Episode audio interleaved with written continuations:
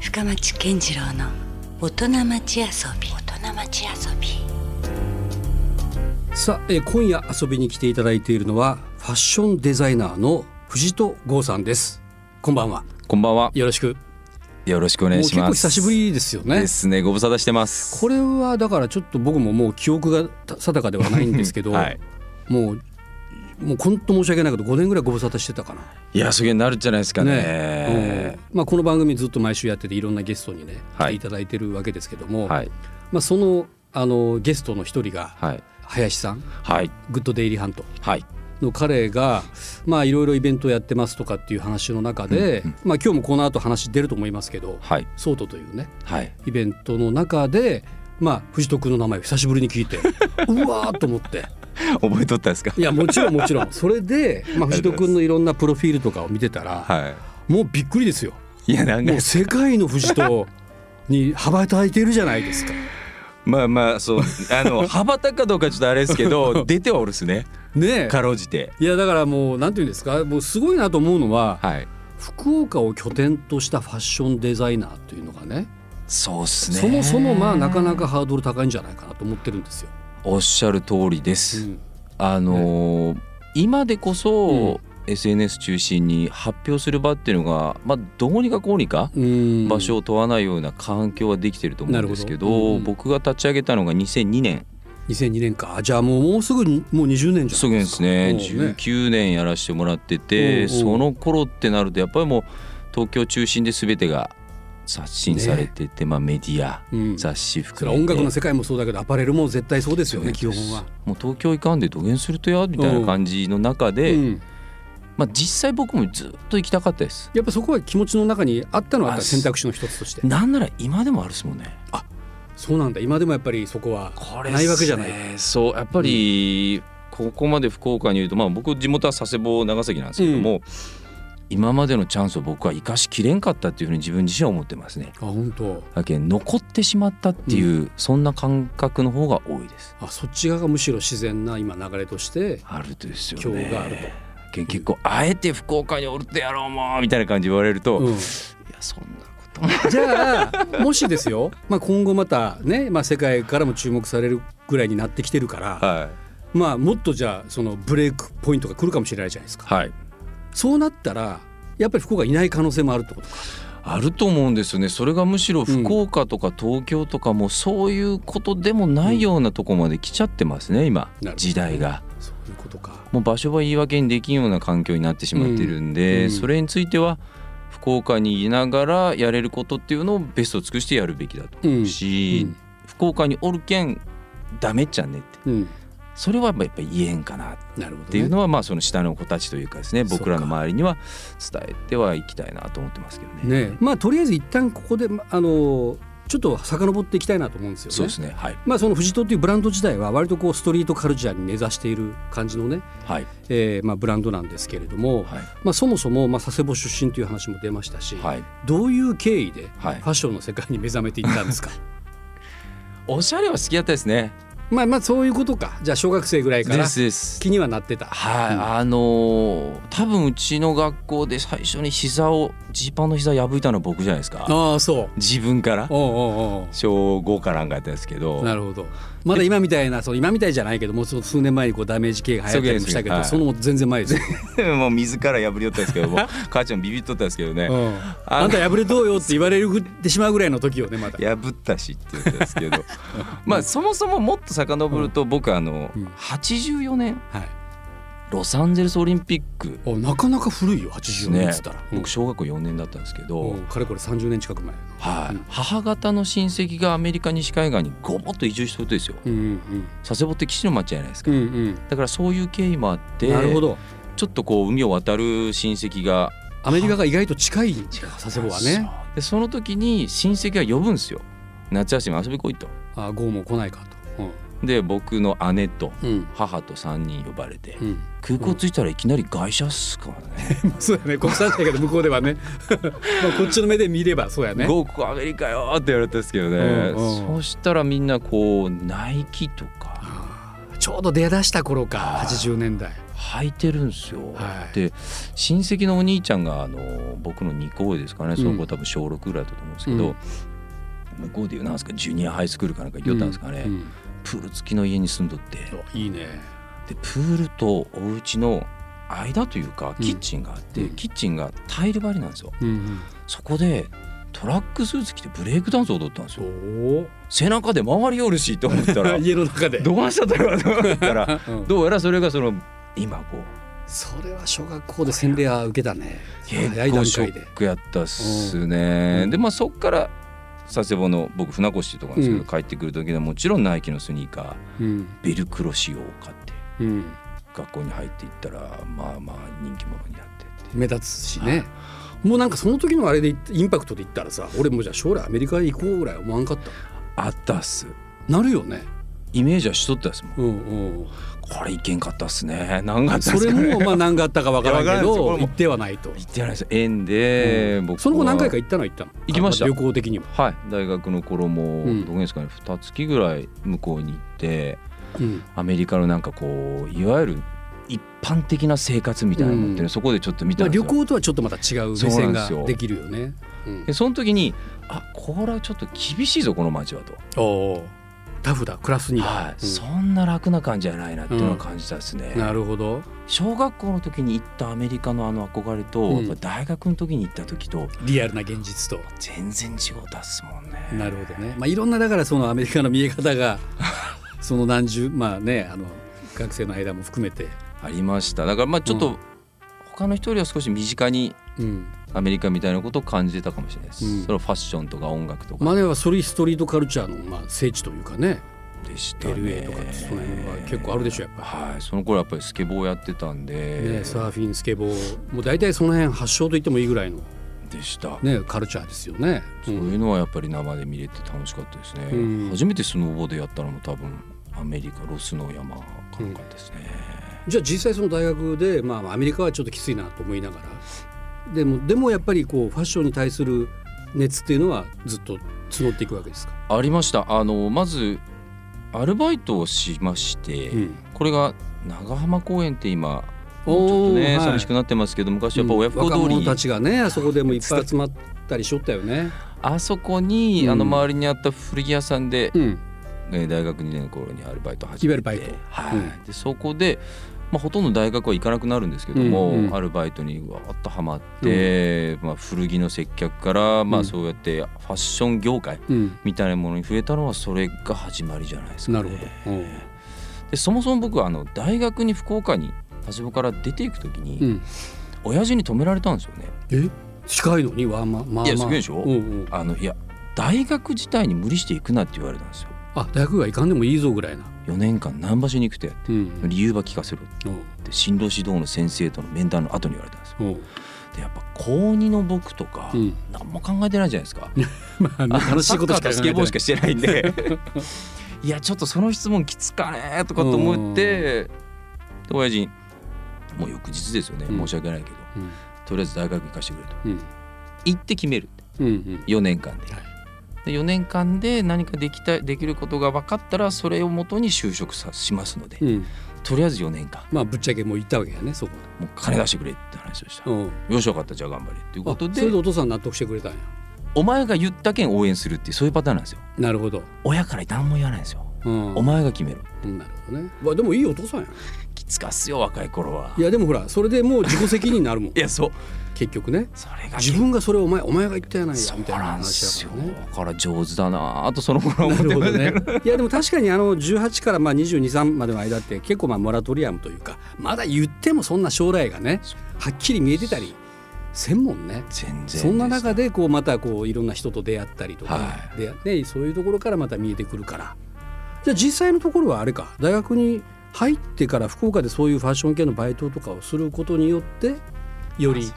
こうそこがリアルにそうですなってきたと。古着屋さんをまず、んこうえー大学3年生ぐらいで辞めさせていただいて、うんうんその後にその古着屋さんで出会えた先輩と一緒に、えー先輩はもう社会人だったんですけど、はい僕大学3年から4年の頃に卸の会社をうん始めるということで誘っていただいて、うん僕大学4年の頃もうその先輩としてなんとなく仕事みたいなことの真似事やってましたね。なるほどなので僕大学4年の時に就活就活うんみたいなことやってないんですよ。なるほどもでうそそれのでいいまもんんねまうんスライドしてうんその会社にまあ就職するみたいなうん時は94年から98年なんで、うんもう裏原宿っていうブームが大全盛の頃ですようんなね、るほどそれはそれでやっぱり僕らはすごくこう勉強になったんですけども、僕が、まあ、自分たちやっぱやっても難しかったですね。うんでそれでまあうん一つ失敗した後にまたセレクトショップ、ん福岡でやられてる方のセレクトショップに店長として入らせていただいて、おーはいえー店長おいバイヤーみたいなことをやって、で、まあ、ちょっとだけ、えー店長職を味わった後にその後ドゥニームっていうジーンズの、あはいうんデニムの専門店みはたいい大な阪の林さんっていうデザイナーが、はい今もうリゾルトっていうブランドやられて大るんです名けにどあったのお店ねあすげえですうんそこですああそこそこおうの最初大名にあったお店の店長に誘っていただいて、うんおー僕入ってもう一店舗ね大名小の方に実は一個できたんですよあ本当シアトルズベストコーヒーと、うんハックネットという洋書と、はいドゥニームギアっていうドゥニームのうんちょっとディフュージョンラインみたいなちょっとだけ安いブランドが立ち上がってあそうなんだ三層でやってたんですけうど、んうんそれもですねまあ正直何年で終わったんだろうすごい早すぎたっていうふうにお客さんが言っていただいたんで、うんありがたいお言葉だったんですけど、うんうんちょっと難しかったんですよ。なるほどうまくでいかそのなかったですね。うんでそこで働かせていただいている時が僕の人生の中で一番まあ一応サラリーマンというかうんそうかいわゆる会社勤めして勤めてるわけやもんねはいうん福利厚生がついてたっていうようおなーおーそういう時代があったんですよね。うんなんとなくまあちょっとステップアップな感じはす るけどね今までの経緯で言うとねついにそこまで来たかそらうですね。うん本当ですよ。うんうんでまあその時に実はうん自分たちで、うんあのなんですかね夜作品作りとか活動するためのうんアトリエみたいなのを借りたんですよ。ほサラリーマンしながら、ほどそうやって店長しながうらうんなんか自分のものを作りたいと思ったでしたね。うんまあそれこそもうシルクスクリーンで T シャツプリントですようんうね。んを手売りするという。うんなるほどそこのお店で売るわけじゃなくてもう自分たちのところですあの店じゃなくて、うんもなうるほ友ど達仲間に配るみたいな感じかおうおらう始めてでそれをやって1年ぐらい経ったらその会社がそのお店に対して撤退しますってことになったので、うんじゃあうん独立するタイミングからああそうかじゃあ独立したいと思って独立したわけではなく退路を断たれた的 な完全にもう流れに乗ったかなっていうの乗野らざるを得ないそれはあれですけど自分で決めてるんですけど、うんでその時に一緒に事務所を借りてたうんデザイン事務所をされてた原田さんっていう方がいらっしゃって、うん藤尾君どうすんの?」みたいな感じで言われて「うんいやちょっともう店も一応撤退ってことになったんで、う今どげんしようか迷ってるんですよね」うんって言ったら「やるでしょ服」って言われてうん「あそうなんやうんうん」でも その人に背中を押されたぐらいな完全にそうですよねその話を先週ちょうど展示会に原田さん来ていただいたんでうん言ったんですようん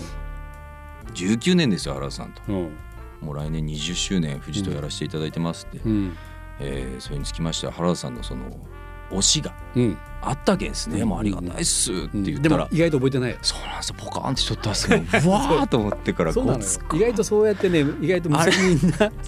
発言で影響を受けた人が結構いるもんねこれなかなか勉強だったっすね、うんまあでもその時になんかこなもっていう多分その原田さんまあ嘘ついてはないんですよそうなんですよそうした方がいいんじゃないって多分ね心の底からリアルに思って言ってるけど別にそれはそんなに重たい言葉として はうんその人は走ってなかったはず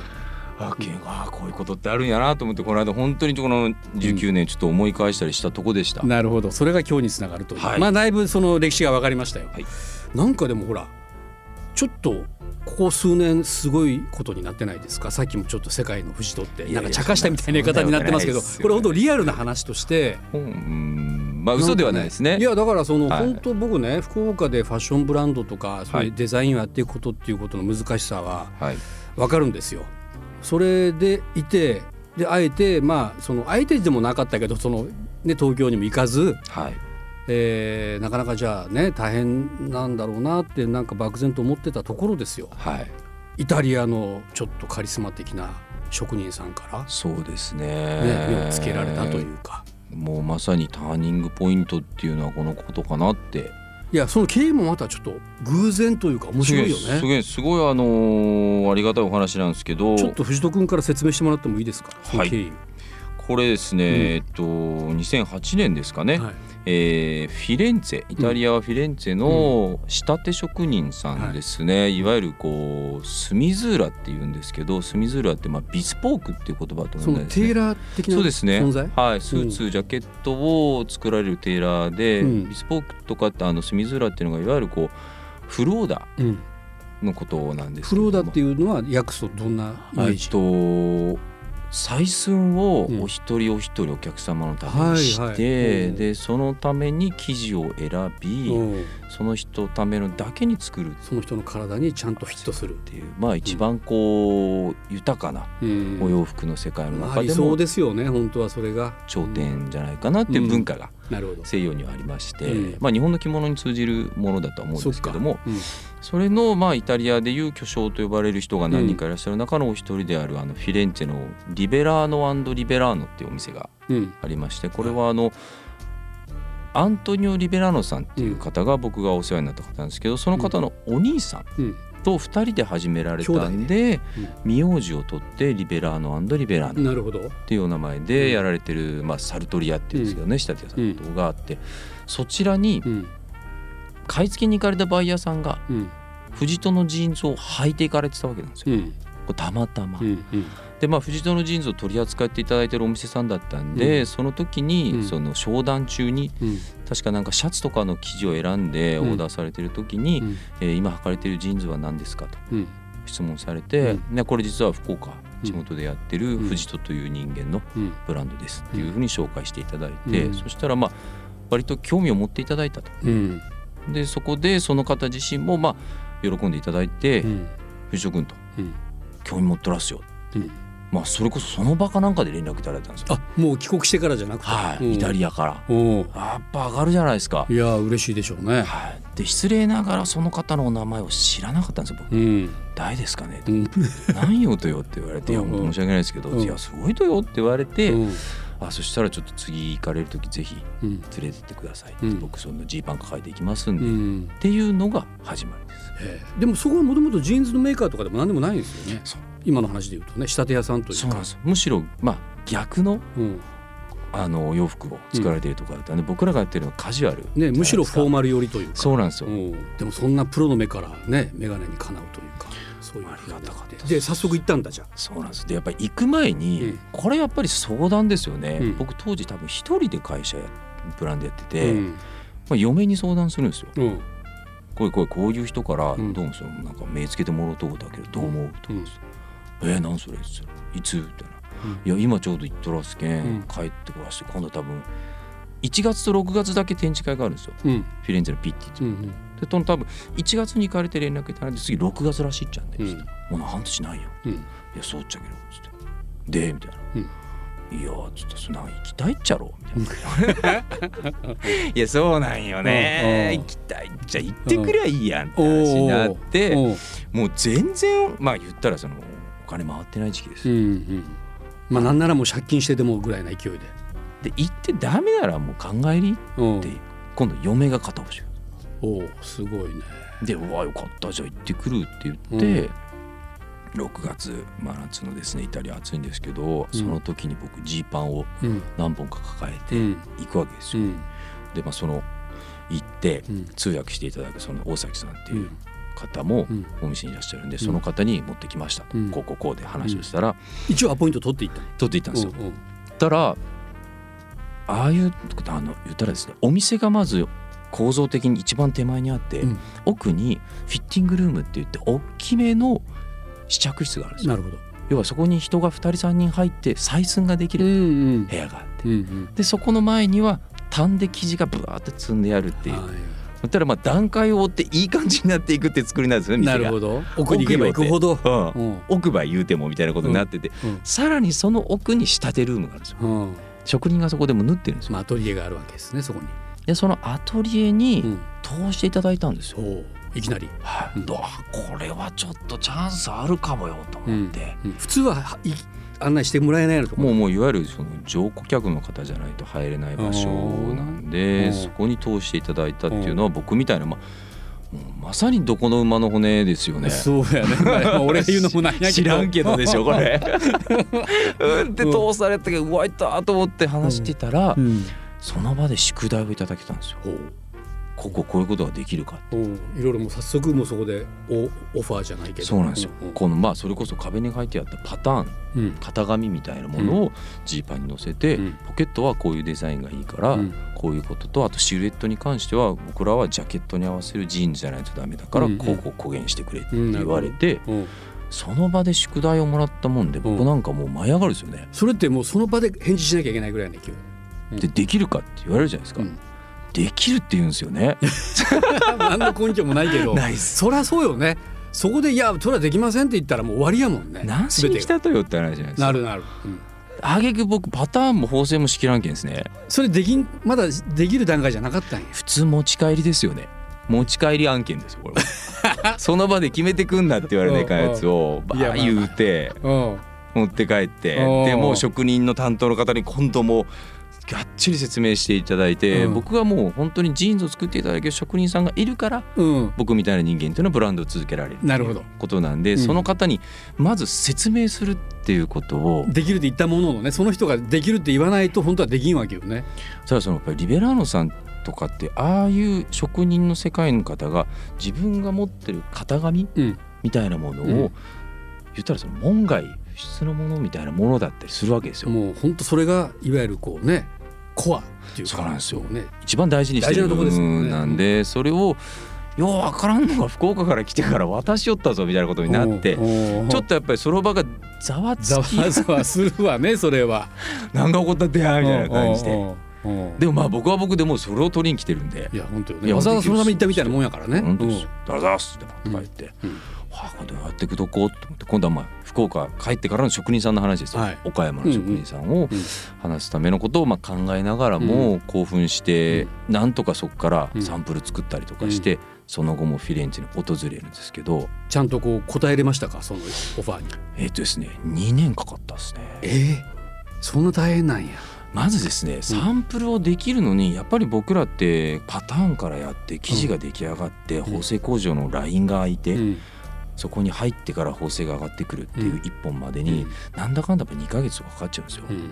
で2年間サンプル一本に多分サード3本目のサンプルぐらいで、うんやっとその素晴らしい出あ来に手応えもちゃんと向こうがですおね褒めいただい「て。はい、うんゴーこれでいこうか」みたいな話になってう「んやったー!」みたいな感じにうなっんてからは本当になんかこう達成感がまずあったっすよね。その場合っていうのはそのリベラーノさんのブランドになるわけ。そうなんですよもちろんリベラーノさんのブランドとして僕はお手伝いしているという形で、あの世に出すんですけども、ちょっとお願いをしまして、うんフジトの、うん僕はあの鳥のマークがあるんですよロゴ白鳥のロゴがあってですね、そのマークをうんカーパッチのとこに入れさせてもらえだろうかって相談したら、うんうんいいですよとおお。言っていただいて、コラボやん。じゃあもう完全な。まあ、今でいうとこのそういうことだと思うんですけど、うそれが大きかったですね。うん。ね。でやっぱり日本にそれをこうイベラーノさんを扱ってるいわゆる有名なお店さんとかに卸す時うにん。誰だと、どこの どこの馬の骨やと。 第2弾またこれもうこいつなんやって話になるんですけどやっぱりみんな情報がないわけですちょっよ。と日本人の名前やなと藤戸ってそうなんですよでどうも福岡のやつらしいっていうところでそやろみたいな。ざわついたらしいんですけうんうどから僕なんかやっぱりそういうスーツだったりフォーマルなことうん。そっちの業界のことをあまり知らなかったっていうことがうん結果的に似て非なるという同じアパレルでもね。良かったっていうのでちょっと前に僕リベラーノさん本人に聞いたんですよ、うん。うん。このくだりについて、うん。あの時初めて僕持って行きましたとうんジー、パン抱えて「お前誰や?」って状況だったと思うんですけど、なんでうんあの時その話をまず聞いてくれたのかと。そうそこがまず俺も興味ある。ありますよねなんなんでそこに惹かれたのかなアって。トリエ通していただいたじゃないですかっつったら「お前よう来たな」っていううんまず。結局実行力ですよねああそっか。こいつマジで来よったっていうのでうんうんうん「ほら話聞こうや」ってもうだから熱いんですよいや要はだって彼もいや読んだわけじゃないわけよね。来るんやったら来ちゃ見ちゃうよって話だったと思うんですよんうん向こうからしたらですね、うんそしたら本当に来たんで、それでまずあだったらちょっとそんな若いやつが来てうん地盤抱えてきとっちゃけん、うんそのちゃんと対応しようっていうそこのまあいい最低ねそ限ののどこぎというか敬意みいたいなものっていうのをやっぱりやっていただけてたらしいんですよ。うんっていうのを聞いて、うわ行ってよかった嫁さんありがとうみたいな感じで本当ねそれがだってあったかなかったかで全然今の藤戸ってのは違うでしょ余裕で佐世保帰ったんですよね。もうそのぐらい追い込まれてたタイミングやったってもいううのがあるわもうけいよいよバイトとかしよったですもんね。そっかありがたいです。だからまあ僕が本当こうやって今残ってるってことに感謝ですね。いやーでもなかなかでもそその後じゃあさやっぱ今でもつながってるんですかリベラーナさんとは今でもそのジーンズに関しても作らせてでそれはいただい売れてるわけそのジーンズは売れてますねやっぱりすごいねコアなお客様に買っていただいて、かつそのジーンズから藤戸を知っていただくうんきっかけにもなってますねいやなかなかこうイタリアンドリームという かアメリカンドリームじゃないけどいやいやこれは本当いい話と いうか本当ね思いますよ。で、えーまあ、そんなね、えー藤戸君なんですけども、はい実は近々あのイベントがはいあるわけですよね。それこそあの林さんゲストで出ていただいたね、はいグッデイリーハントの彼なんかも一緒にやっている、はいソートという合同展示会、そうなんですよこれにも参加すると。はい、うんえっとこれですね今回で9回目となるんですけども、えー太宰府天満宮で開催する、いわゆる合同展示会これしかも天満宮の中でもちょっと変わった。そうなんですよ文書館と呼ばれうんる普段は、えーオープンになってない、うんすごく素敵な木造建築はいの中でやらせていただくんですけども、うすごい雰囲気のいいところで、うんであのー僕と林とかで立ち上げうんやらせていただいて、うん実行委員が今5人いまして、うんこの5人でずっとそのやってるなるほイどベントなんですけど年に1回春に行ってます。そのいわゆるこうバイヤーさんも来たりするわけじゃん。そうですねあのー基本はエキシビジョン展示会として始めてますんで、うんバイヤーの方のみ業界向けのイベント。そうですね、まあ、いわゆる商談会うんとして始めました、いなるほどできっかけは、まあ、もしかしたら林もちょっとね前回言ったかもしれないですけど、まあ、東日本のうん震災311の後に、はいえー地方にももっと注目が増えるんじゃないかっていうところを見ての、うんえー九州からの何かのこうカウンターじゃないですけども、うん発表する場所がうん必要だろうと。まあ一ブランドでやるよりもみんなそうがです一緒にやった方がよりね盛り上がれるし。はいうんで中央だけに情報とか、うんえーメディアが集まりすぎていることに対してのアンチテーゼみたいなものも僕らの中であって、なるほど。ただ場所うんにパワーのあるところでやろうっていうことをテーマで決めさせてもらってるんですだよからあえて太宰府天満宮。うんあそこに行ってあのものを見たら間違いなく上がるよねどうじゃないと地方でやる必要ないやっかっていうことが、まあ始まりのなるほど。テーマだったんで、うそれでやらせてもらってるやつが今度また4月の1516、はいうんで、えー、と展示会は展示会やらせていただいてままずあし,、っててえーその土日うんをマーケットとしてですね、十七と十八。はいうんこの2日間は一般の方も、はい。えー自由にご来場していただけるおまマーケットいわゆるその作り手から直接物を買える行ってみたらもうしかも新作揃いでしょ。そうですね展示会の流れでやるからいうことです。これ時間で言うと何時ぐらいからやってるんですか10時18時ですかねあなるほど、はいいやこれもちょっとねあのこうやってまあ番組ラジオで聞いてもらってる方にとってもあじゃあちょっと行ってみよう他にもじゃあ藤戸君だったり、まあ、グッドデイリーハントの林さんだったりそうですねあとはあのー器を作ってる方だったり木工の作家だったり、あーはレディースのブランドであったり、うんうんあとはまあステーショナリーうんもうあらゆるジャンルの、うんまえーものづくりが集まっていると思っていただいていいです。あ、そういうのをなんかいろいろ見るだけでもちょっと楽しかったり、と思います。あのーねまあこういうご時世なんで、うんなんか皆さんやっぱりちょっと外に出てうん、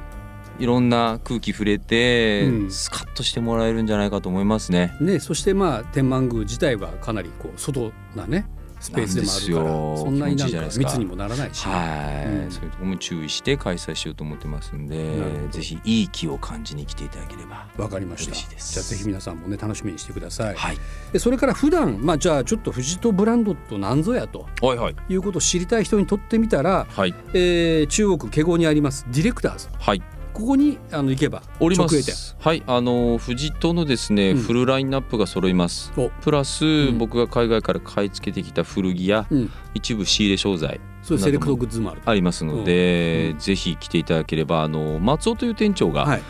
優しく丁寧 に接客します。そうか藤戸君は別にそこの店頭に立ってるわけではないがねいるんですよ。え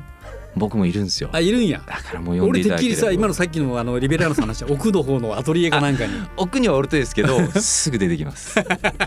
いいねなそのので誰か一つ気楽なとすころぐがね出てくるんでだからあのなんかこうあんまり怖がらずにはい来ていただければ、気楽に声かけてもいいとそうなんですもちろんですいやだからそそこでねまあ本当いわゆる作り手自らの声が聞けるのなかなか良くないですか